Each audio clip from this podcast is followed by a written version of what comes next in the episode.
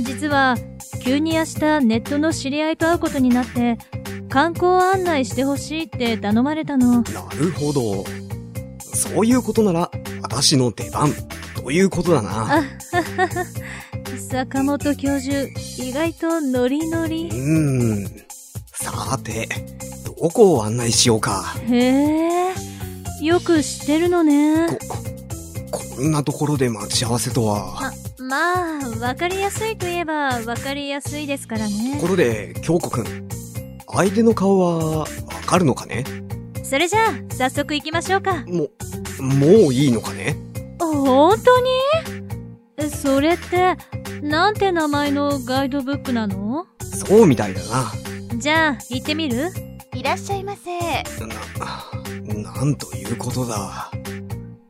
第3話、ようこそ、キッド。はじめまして、キッドです。今日はよろしゅう頼んます。